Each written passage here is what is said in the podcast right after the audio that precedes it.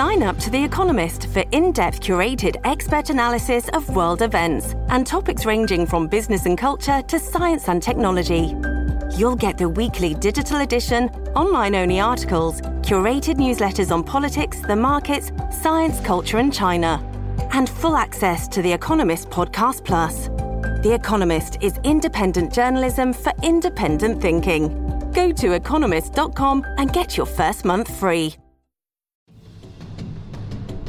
The next six months to a year are going to continue to weigh this administration down with scandal as this continues to take twists and turns. And that's going to diminish our ability to do big things in the world. No question about it. Welcome to Foreign Policy. I'm Ben Pauker, FP's executive editor for the web, and you're listening to the ER. I'm in Washington today, where I'm joined in studio by Derek Chollet and Dov Zakheim. Derek is the Executive Vice President for Security and Defense Policy at the German Marshall Fund and co editor of Shadow Government. He previously served in the Pentagon as U.S. Assistant Secretary of Defense for International Security Affairs and is the author of the recent book, The Long Game How Obama Defied Washington and Redefined America's Role in the World. Dov is a senior advisor at the Center for Strategic and International Studies, as well as a senior fellow at the CNA Corporation. He previously served in the Pentagon as Undersecretary of Defense and Chief Financial Officer in the George W. Bush administration. ER Nerds, we love hearing from you. If you've got episode ideas or comments, you can email us at erpodcast at foreignpolicy.com. Recently, in our tiny podcast studio, high above Washington's DuPont Circle, we had the following conversation. All right, gentlemen, we are six months into the Trump presidency, and I just printed out a review of Trump uh, his first six months. It says Trump's triumphs are many after only six months, and he's just getting started.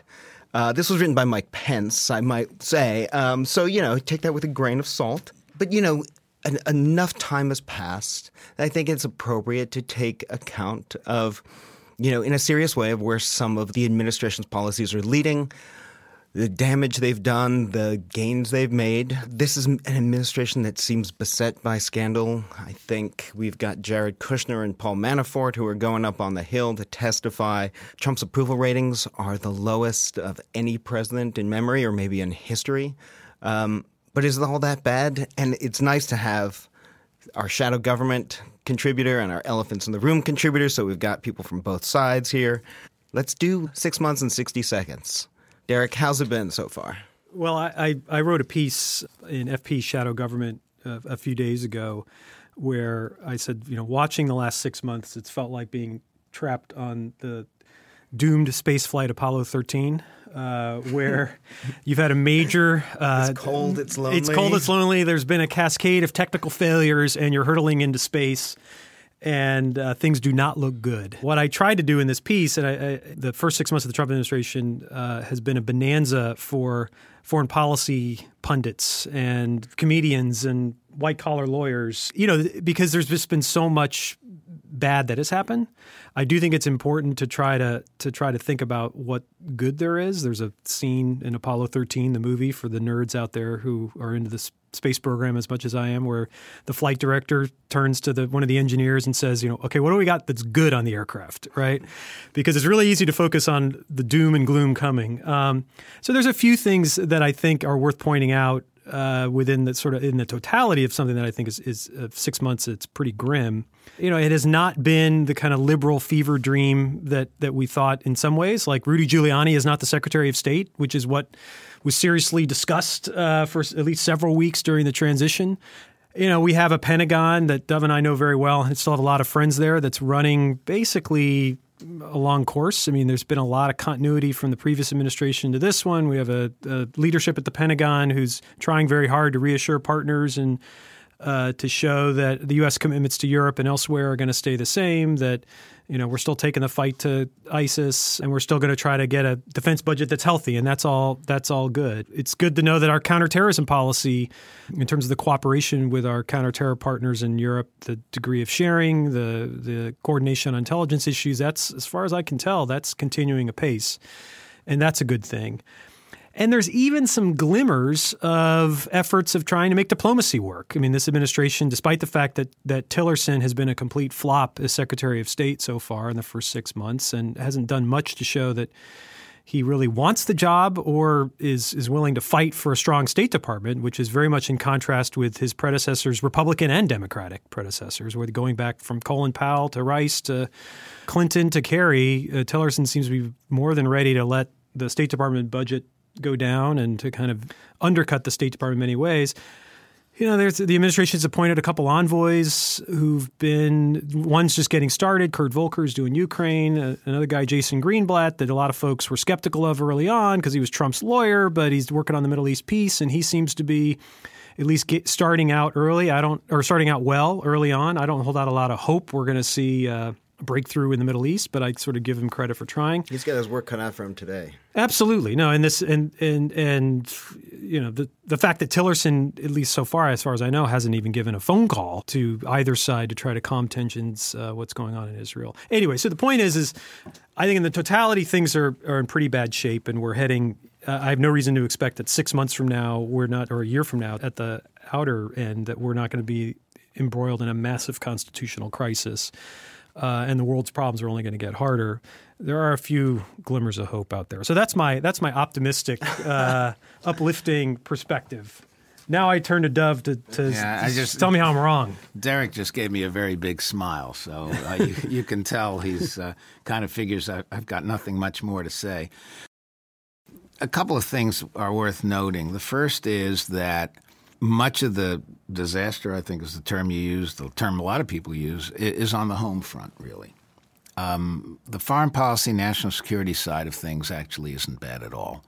There's been uh, obviously a lot of inconsistency. You get a tweet one day and a different tweet another day. But I think our allies and partners are beginning to realize that uh, it's a matter of ignoring the tweets and just seeing what we do. And when you look at what we do, or in some cases what we haven't done, it's pretty good. For example, we haven't pulled a single troop out of Europe. Uh, there's a lot of talk about a permanent deployment. Well, that all that reassures not just the Baltic states and not just Poland, but it reassures NATO. Um, another example, um, after all his uh, fuming at NATO and, and saying all kinds of disparaging things about the alliance, um, first, Mr. Pence, well, actually, first Mr. Tillerson and, and Mr. Mattis, and then Mr. Pence, and finally the president himself made it clear that Article 5 really is meaningful to the United States. That's no small thing, but it also reinforces the point that a lot of us have been making to our friends and colleagues abroad that nothing much fundamentally has changed. It added a lot of credibility to that argument. In uh, the Middle East, I think the most important development was the missile strike. Uh, here, there was a huge contrast between the previous administration and this one.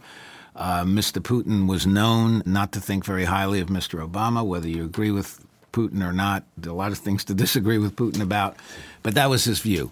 Clearly, he had expected a lot more from Mr. Trump. Uh, otherwise, there wouldn't be all these investigations going on. Uh, but the Russians were caught flat footed when we went after their ally, and they could do nothing about it. And that's really the main point. We go after their ally, and they can't do anything about it. They couldn't respond, they couldn't do anything. And that was a message, uh, really a twofold message. The first was, don't mess with the United States. And the second one was, if you're going to try to mess with the United States, you're not going to get very far. That's terribly important as well. In uh, East Asia, uh, clearly, uh, Mr. Trump started out very hot and heavy vis a vis China, then he cooled off.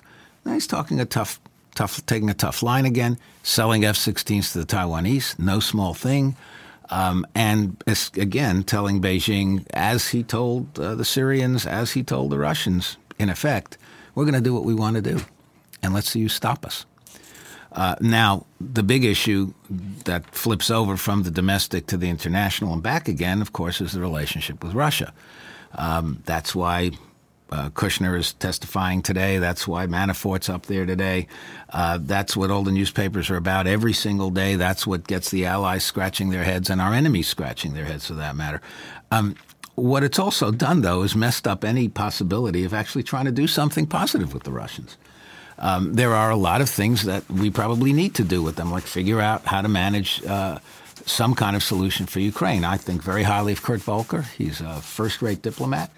Uh, and uh, he's got a tough job ahead of him. Not so much because of the nature of the problem, which is tough enough, but because anything that might look like a concession to Russia will immediately get tied back into the investigations. There's a problem there. How do you resolve Syria? You can't do it without Russia. Uh, nevertheless, again, if you do anything with the Russians, it, it, there's going to be blowback. Not necessarily because of a Syrian deal, but because of what's going on domestically. So there's already been a Syrian deal. You know, they the well, the deal has Putin been that Assad's going to stay in effect. Uh, clearly, and and but I think even the previous administration came to terms with that. Nobody's ever actually said it. Nobody wants to make Assad feel good, but that's that's the reality.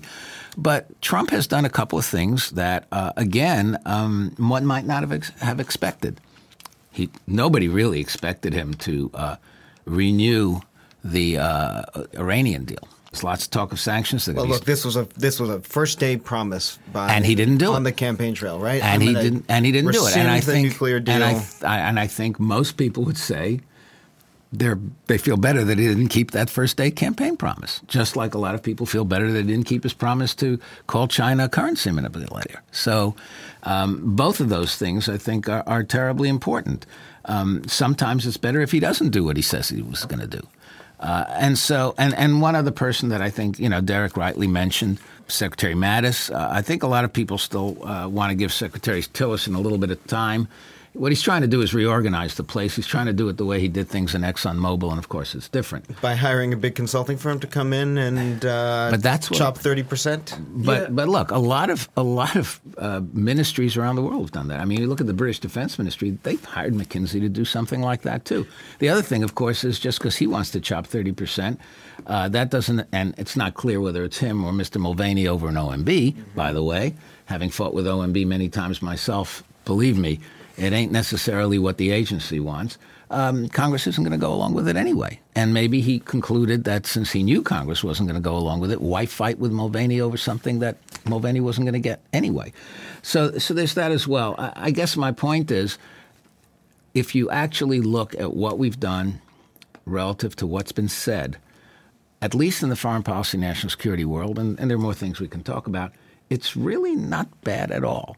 Uh, I would say, even in terms of the defense budget, um, they haven't done very much to address the sequester, but then that's been a headache for the Obama administration, too. I mean, it's just a headache. If you sit in the Pentagon, it is a migraine. But at least he's laid out some stakes in terms of what he wants to do.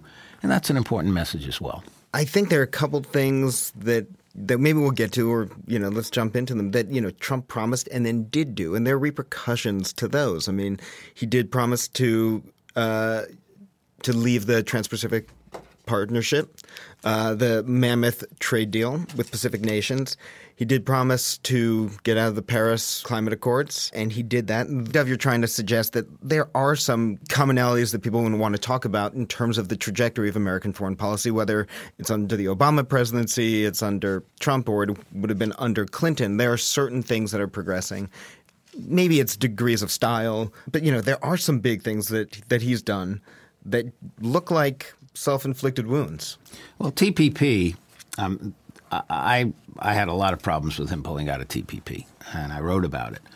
Um, but it wasn't just him. I mean, if you looked at the, the last four candidates standing in the election, Sanders, Clinton, Cruz, and Trump were all against TPP there's something going on in this country, and it comes well, down. What's it, going on is that people don't understand what a exactly. trade deal is, and I was and about to say this message it, on a campaign it, trail. No, but it comes down to leadership.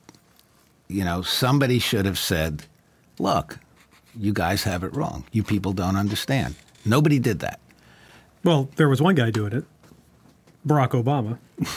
I mean, let's. But he wasn't running for. President. He wasn't running for president. But I mean, that's. I mean, I think what's interesting. Uh, you're totally fair point because I think, let's face it, one of Secretary Clinton's first acts in office would have been to withdraw from TPP. I mean, she or committed to that. Renegotiate. I think the frame of it, subtle way. Well, the th- frame of it would have been it doesn't work. I mean, she was very clear about this on the campaign trail that TPP was a flawed agreement, right? Of course, she had advocated for it, but her argument was she wasn't there for the end of it. So now that she knew the details, and she would seek to renegotiate it. So it would be in the spirit of we're still for trade, we are still going to try to uh, negotiate this thing and fix it. And you know, Trump, and similarly with Paris, I mean, Trump pulls out, and there's no expectation or really understanding at all of what the next step is, other than then we're just pulling out. And I think that's that's one of the problem. And what's interesting with TPP is that here you have many of our uh, partners, in fact, those who who signed onto the TPP, the Asian countries,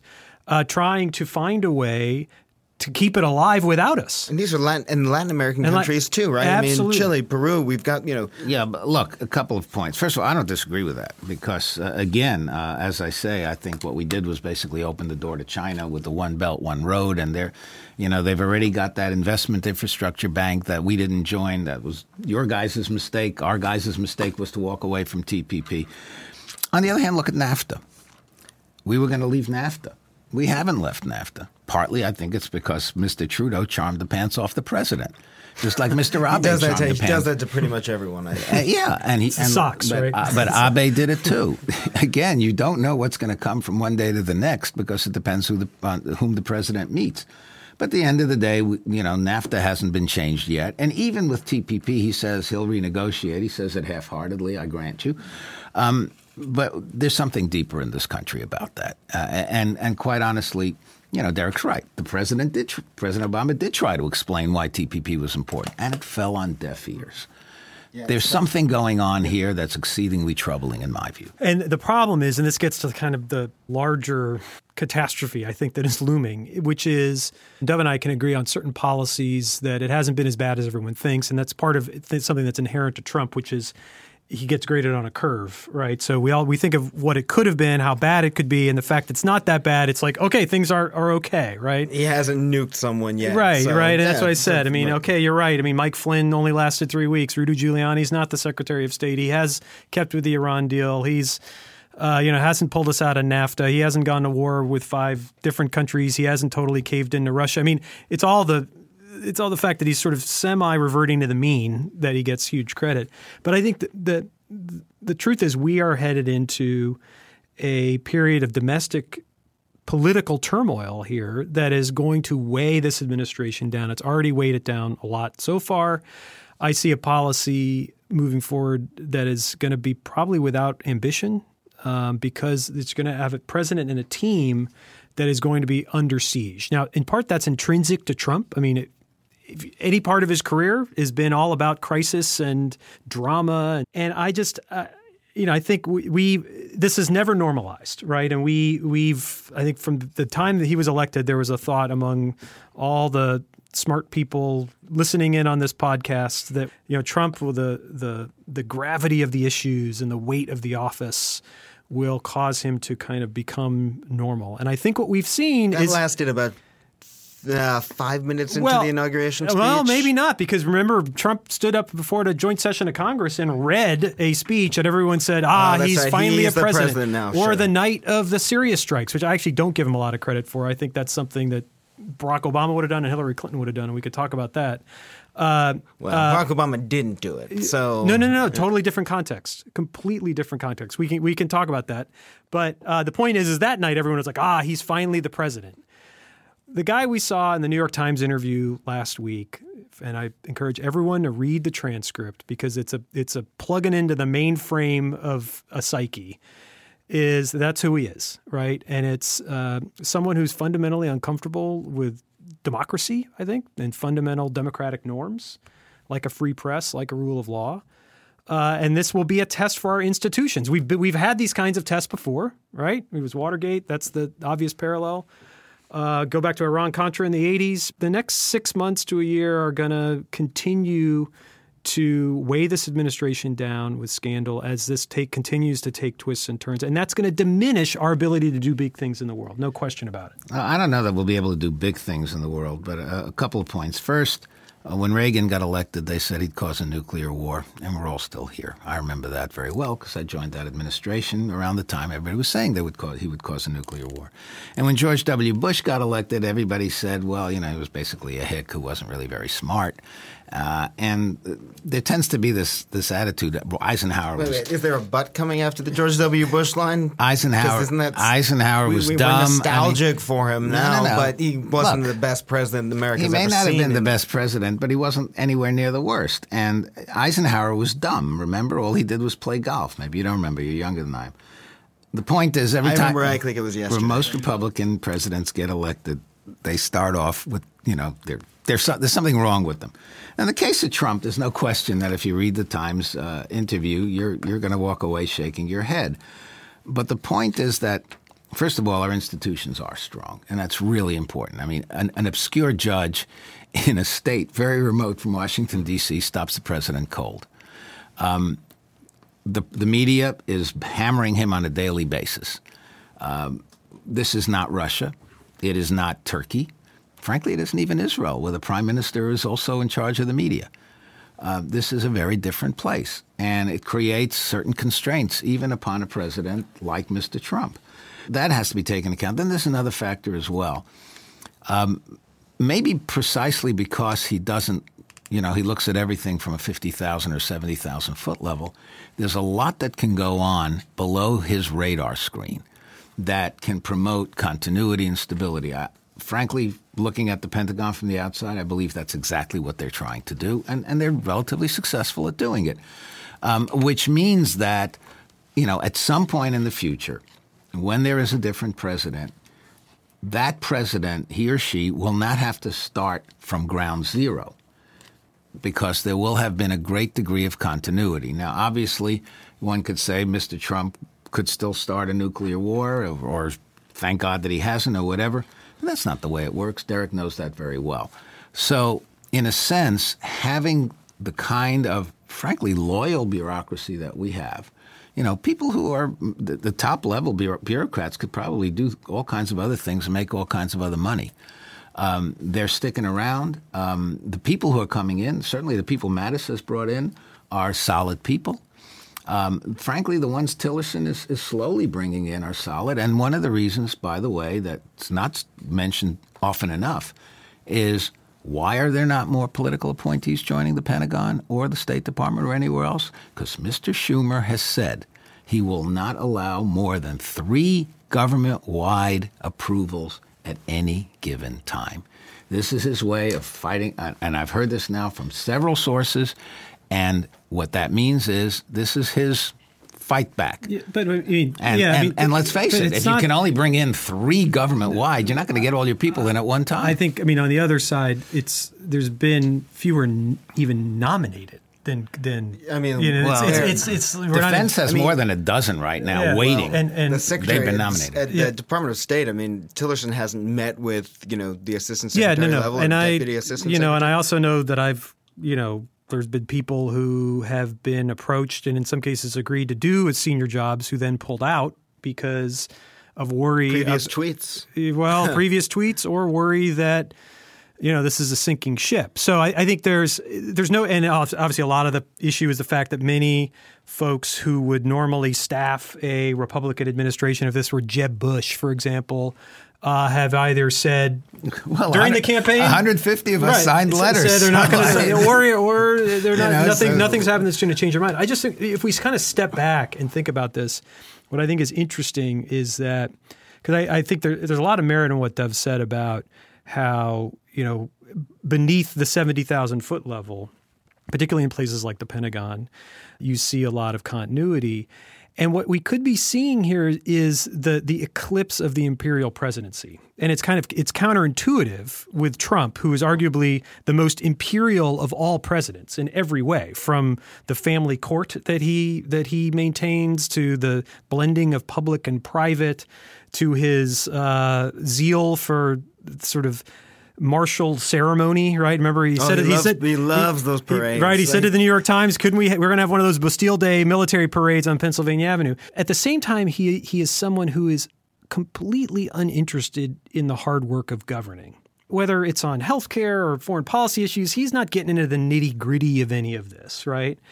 And what therefore what you're seeing is the bureaucracy or technocrats who are running certain agencies, like Jim Mattis, who I would say is a technocrat, right? Who is, I don't mean that in a belittling way. It just means he's not someone who's particularly ideological. He's very pragmatic. He's just trying to solve problems. That to kind of roll along. And at the same time, you're watching, I think, the power of the president be diminished. You certainly are seeing it with the Congress and what's happening this week in Washington with the Russia sanctions, which are sanctions that I support, but it's Congress encroaching upon executive power in a way that has many purists of executive power quite nervous because this is limiting the president's ability to conduct foreign policy. That is only happening because Donald Trump is president and everyone's worried about what he may or may not do with Russia. Now, that's going to have a huge impact for presidents moving forward because that's going to set a precedent for future presidents, whoever the next president is. To build on Dov's point of kind of watch what we do, not what the president says or tweets,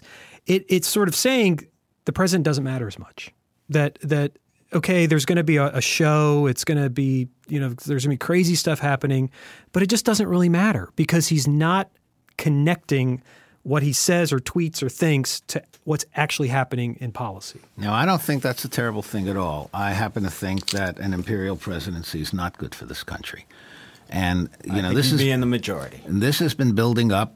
You know, I mean, it started really with Harry Truman fighting the Korean War without any congressional authorization, and it just seems to me that you know there was a kind of pushback by Congress. You know. Uh, during toward the end of Vietnam without funding the Vietnamese and so on. But by and large, there's been this accumulation uh, to the point where you know President Nixon famously said, "I'm president, I can do what I want." Incidentally, President Nixon later told people that he re- seriously regretted what he had said. Um, I don't know that Mr. Trump will ever regret what he says. I but, don't think he has that gene. But the fact of the matter is that having uh, a more assertive Congress is what the founding fathers really wanted, that checks and balances really are good, that in fact the president still has a heck of a lot of leeway, uh, even if there is strong congressional oversight. But uh, if Mr. Trump's greatest contribution is to restore a certain degree of balance between uh, both ends of Pennsylvania Avenue, particularly when it comes to national security and foreign policy, I think that'll be a terrific legacy. It may not be the legacy he wants to leave, but I think it's terribly important for the good of the country. And I, I guess the I mean I don't I don't completely disagree, but the damage done on the way, that's like saying, well, Nixon has a great legacy because thanks to Watergate, we had well, all sorts but, but of. my point, but, but again, or, my, you know, my thanks point, to J. Edgar Hoover's overreach no, with the FBI, no, we had actual. No, but my point, you know, my point, of course, is is that if you take that in addition to what I said earlier, that things will move along, and that it's not, we're not reversing so much what we've done. Yes, in particular cases, primarily in the case of trade. Uh, even immigration, I mean, the system is not letting the president do what he wants on immigration. In trade, he can do what he wants. Uh, and what he's done, I think, has not been terribly good. Um, but by and large, the system is moving ahead, which means that the next president will have something to work from. But I'm hoping that the next president will not be an imperial president. Well, I mean, look, government isn't shutting down, but even bureaucracy needs a sense of direction, right? Policies have to come from the top, from an administration. Uh, and, you know, it's hard to see that Trump has one. I mean, take China, for instance, right? He was very clear about China as a currency manipulator and being tough on trade. He's since backed away, Dov, as you said, and you know he seems to be sort of cajoling and baiting China into taking a more aggressive stance vis-a-vis North Korea. But that doesn't amount to policy. That's the only thing he's really said. Um, so you know, also the signaling strikes me as a problem. It it does make a difference whether whether or not you want more power and authority vested in Congress or other branches of government. The the role of the you know, the executive is still crucially important in the conduct of foreign policy. And a lot of times, it really does take a president with deep interest and care about a particular subject to get other leaders up off their asses to join the United States in some goal or to do something. You know, yeah. Is Jason Greenblatt going to make peace by himself? No, but look, I mean, take a look at the. You know, it's it's, it's ironic, but Mr. Trump's beating everybody up about NATO got everybody to say, "Yeah, we're going to spend two percent. but yeah, that's not true. I mean, that's they had said uh, at a summit in Wales in 2014. Everyone had made the pledge. They They'd ma- but, signed. they, but they didn't do anything. no, no, no, because it's by 2025. I mean, they'd signed something to put them on the trajectory to get to 2%. I mean, this is, you know, Trump can, there's no question that he, because he has, he has uh, put on the table the question of the United States not adhering to its commitment to mutual defense, he's kind of raised awareness of this much more. But I don't buy, I don't think he deserves credit for uh, the few countries that have gotten over 2% to this point for, for getting that done. But and this is, gets back to what I worry about, and this is these are the, the, the bells that, that I don't know if we can ever unring, which is the the loss of moral authority, and and this is a it's a it's it's an interesting if you compare it to Watergate, right? In this respect, Kissinger, if you go back and read Kissinger's memoirs from the Watergate period, he was Secretary of State, National Security Advisor at the time.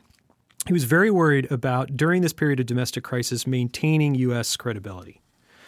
And and Richard Nixon was very worried about that. Mm-hmm. And when they would travel around the world trying to reassure partners that despite the fact we were having all this domestic turmoil, that the United States could still be relied upon and that there was still a government that worked. Uh, and of course, Richard Nixon went out of his way to put on a, a, a happy face to to sh- you know show the world that nothing was changing, that it was a it was a facade of of normalcy in many ways.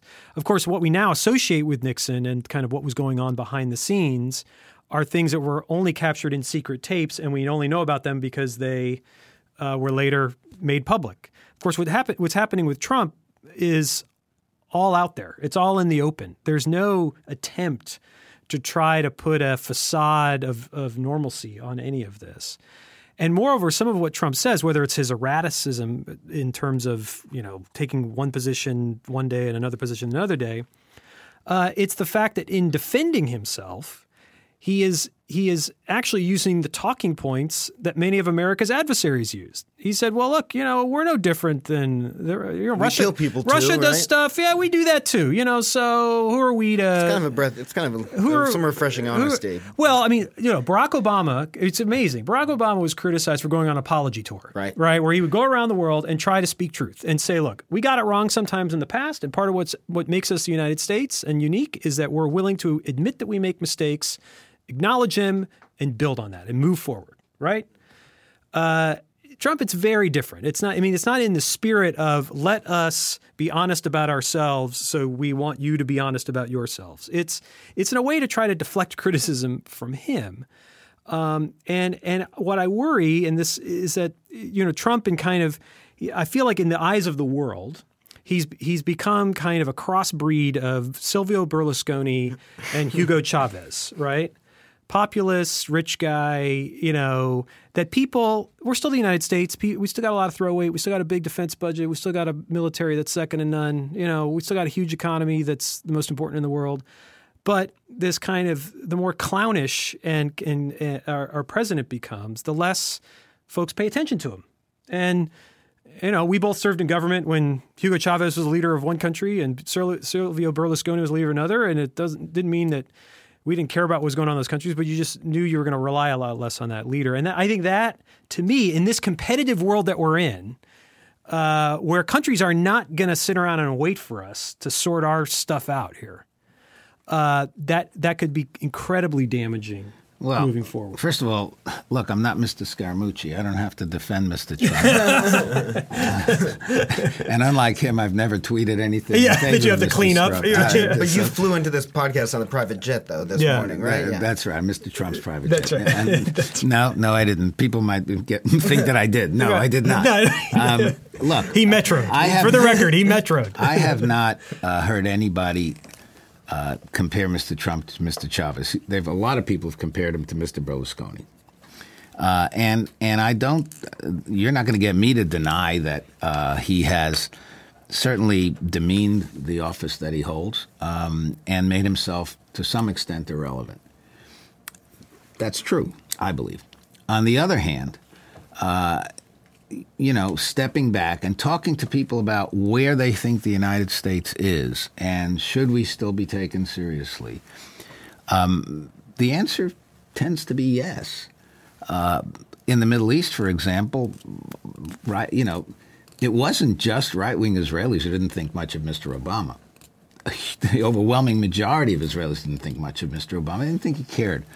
He managed to unite the Arabs and Israelis against us, and was very, very cap- capable of, uh, of him on that on that score because of Iran.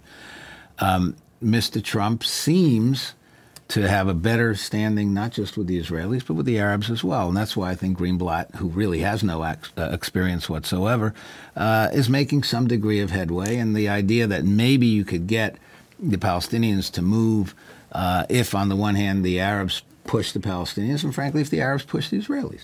Yeah, and but so, so the, the, Middle East is a great example here. I mean, yes, Greenblatt seems like an honest broker, mm-hmm. at least doing his part to try and you know meet with Abbas and meet with yeah. Netanyahu. Yeah, and getting high marks. Right. But let's talk about Trump. You know, and he, when he was in Riyadh, what a month ago, he goes there for this big conference in Saudi Arabia with you know 50 leaders from the Muslim world, and what six days later. A week later, they say, you know what? Trump was uh, you know, he says we're doing a great job. We can keep doing what we're doing, and so they make up this crazy story. Apparently, as you know, the Washington Post is reporting about the uh, emir of Qatar. Right? They sow disinformation on the media networks and they blockade Qatar.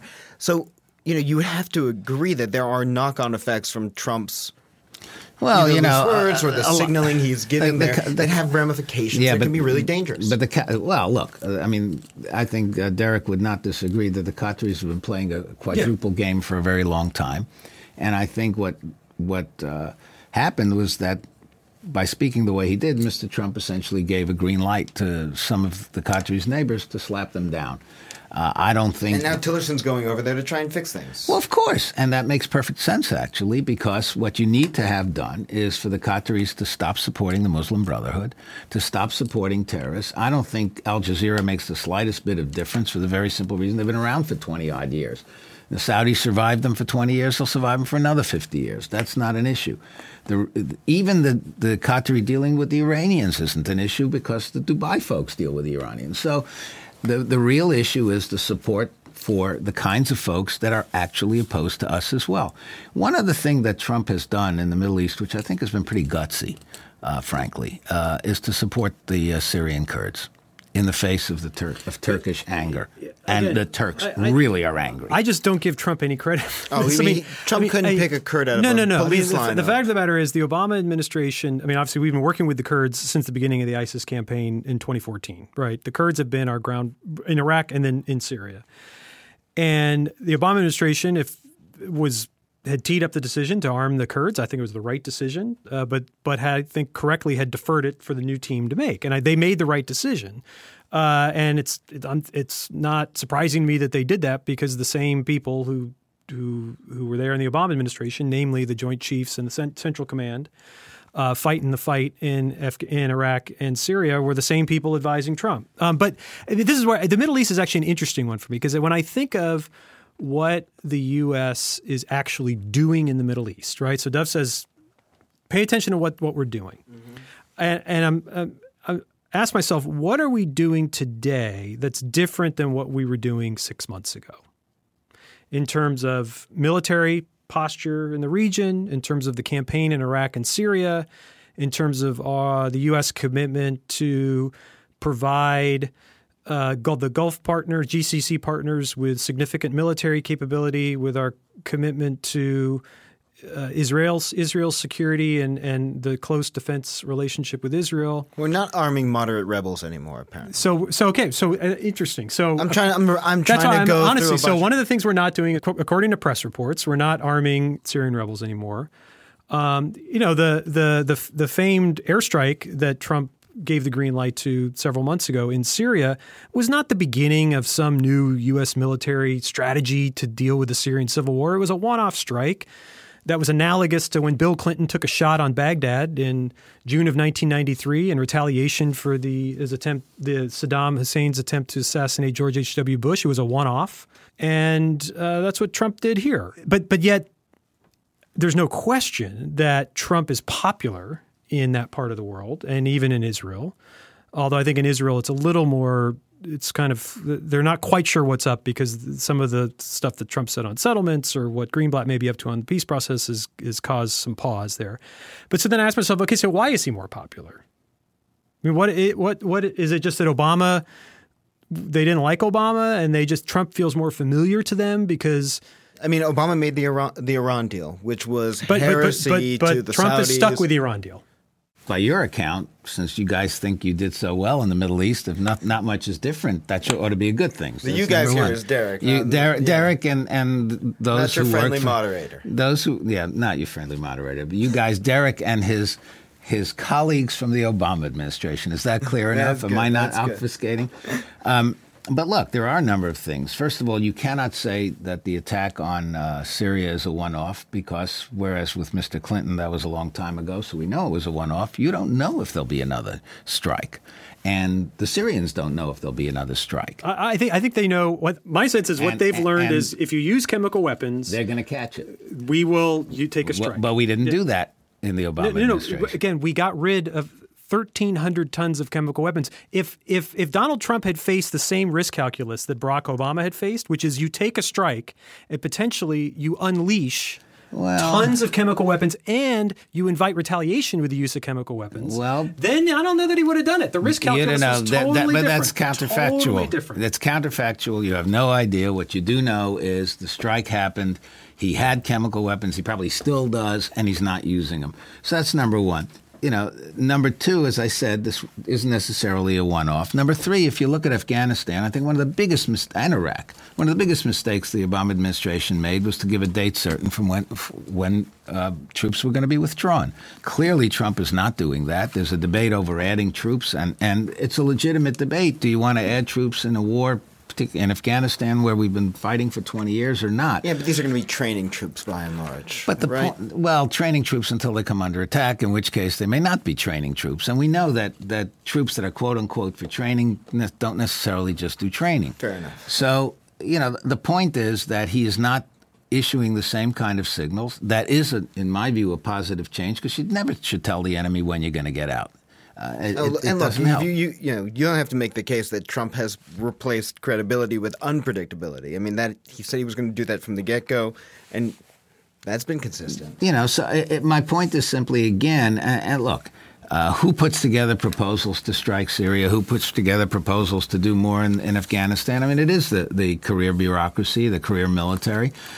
And that again uh, reinforces my point that you've got a certain degree of inertia in a positive sense, positive inertia that's going to keep things ticking over reasonably well. And to the extent that it, things do tick over reasonably well, maybe in spite of the White House, it's going to reassure allies and friends that they pretty much know where we're going. Now, uh, again, uh, I'm not going to stand there and defend Mr. Trump's tweets. Uh, it's the last thing I'm going to do. Um, but if to the extent that those tweets have less impact than he would like them to have, I think that's probably a good thing. I guess that's fair. Yeah, I, I mean, it's kind of putting lipstick on a pig, but I, I agree. I mean, yeah, to the extent he's irrelevant, that's a good thing. Well, in my book. There were real economic and long term implications of not having TPP and instead having China's plan RCEP, the Regional Comprehensive Economic Partnership. That's a big deal. Pulling out of the Paris Accords, it's a middle finger to 180 other nations.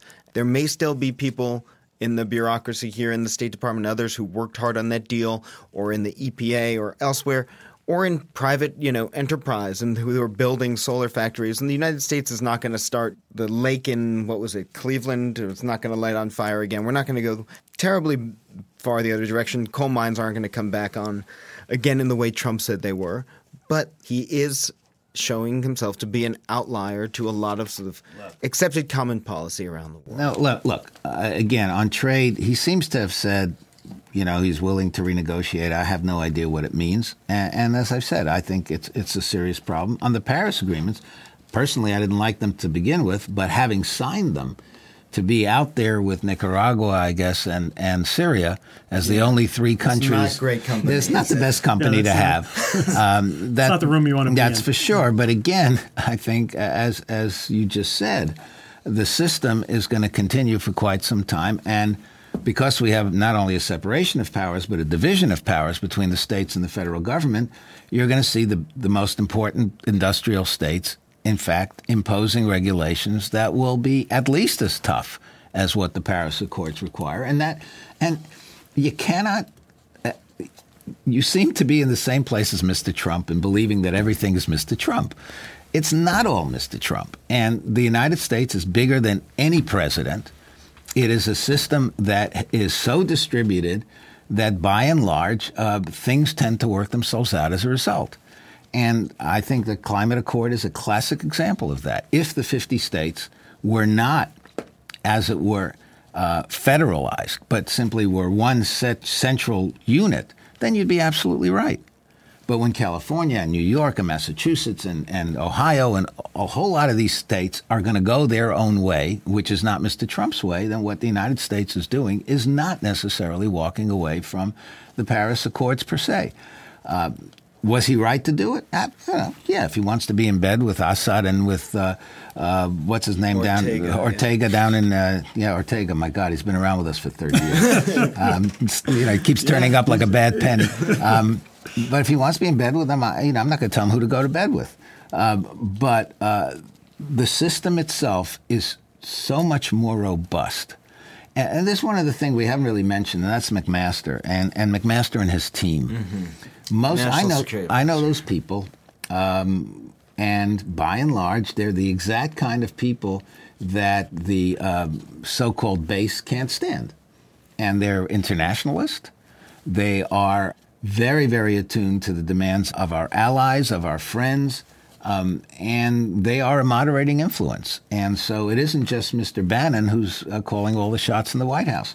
Uh, and I think the, the speech at NATO, the second time, the, the Warsaw speech rather, as opposed to the speech at NATO, demonstrates that. The speech at NATO was approved by Mattis and Tillerson and McMaster, and then it was a Bannon speech. The Warsaw speech was very different. Yeah. Well, it was sort of two speeches actually. It was yeah. it was a it was a kind of right down the middle of the plate, you know, uh, uh, speech about transatlantic relations and U.S. NATO, and then there was this apocalyptic. Well, the, the clash know, of civilization. The clash of civilization stuff. Yeah. So it was sort of an amalgamation of the two the two lobes of the Trump. Yeah, there was some nasty stuff in that speech. Yeah. It didn't take much to read between the lines there. Of course, Sam Huntington would think it was a great speech. Right. right. Exactly. That's right. Our uh, yeah, right. founding That's father. That's right. Well, look, that seems like you know. I'm. Um, I guess I'm pleasantly surprised, Derek. I thought you were going to come out with a flamethrower, but you no, seem Derek's to... not a flamethrower. He's a nice guy. He is a nice guy. you know, even if he is a Democrat. I, you know, I'm from, I'm from, Nebraska. I'm eternally optimistic, and I'm a Nebraska Democrat, which makes me a Republican in 46 states. Yeah, All right. Well, we'll see you guys in another six months for a year roundup. Okay. Um, okay. But thanks so much for Thank you. Thank Take you. care. Thank you. You've been listening to Foreign Policy's The ER Podcast. I'm Ben Pauker, and I've been your host. The program is produced by Katie Gardner and Brandon Martini. For more information about FP and to subscribe to the ER and our Global Thinkers and Backstory podcasts, please visit foreignpolicy.com, iTunes, Stitcher, or wherever you get your podcasts. Thanks so much for joining us.